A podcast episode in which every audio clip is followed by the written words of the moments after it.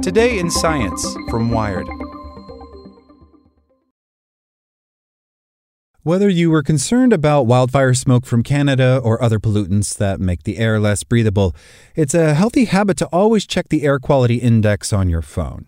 Yes, it's one more thing to do as you're grabbing your keys and rushing out the door, but the knowledge can help you decide whether those quick errands can wait until everything clears up a bit.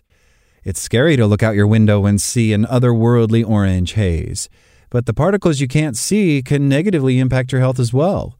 Here's some crucial information about what the air quality index actually is, how to see the levels near you, and a few tips for taking care of yourself when the outdoor air contains high levels of pollutants. What is the air quality index? The A Q I is a scale from the Environmental Protection Agency that ranges from zero to five hundred based on the level of air pollution in a city.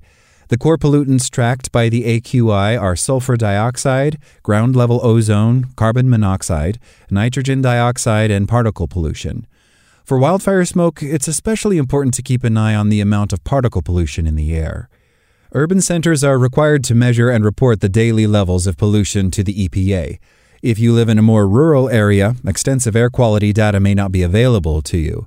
Check with local leaders to see what information is measured and available in your town. How do these A Q I numbers break down?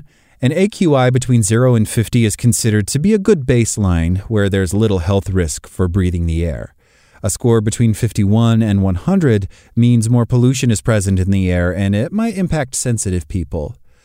From one hundred one to one hundred fifty, children and older adults should be careful and limit time out of the house. When it hits between one hundred fifty-one and two hundred, the high levels of pollution are likely to have a detrimental effect on everyone. An A Q I over two hundred signals even more intense pollution, and a reading over three hundred is considered hazardous. There are multiple free apps you can download to keep tabs on the A Q I. One option favored by members of the Wired staff is an app called AirCare, and it's quite straightforward to set up. First, download the app to your smartphone. After that's done, open the app and allow it to have access to your location data. The app's main screen will display an A Q I number based on the pollution near you. Tap on this number to see a breakdown of why the A Q I is that score. Curious what the air quality is like elsewhere? Use the search bar at the top of the app to see the A Q I at other locations. The New York State Department of Health recommends people wear a mask over their mouth and nose when traveling outside while air quality is poor.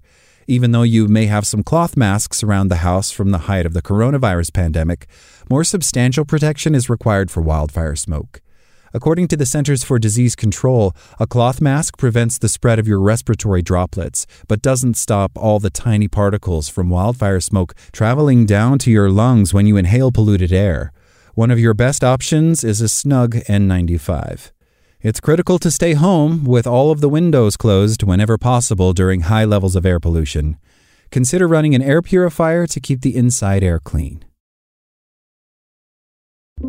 Like what you learned? Subscribe everywhere you listen to podcasts and get more science news at wired dot com slash science.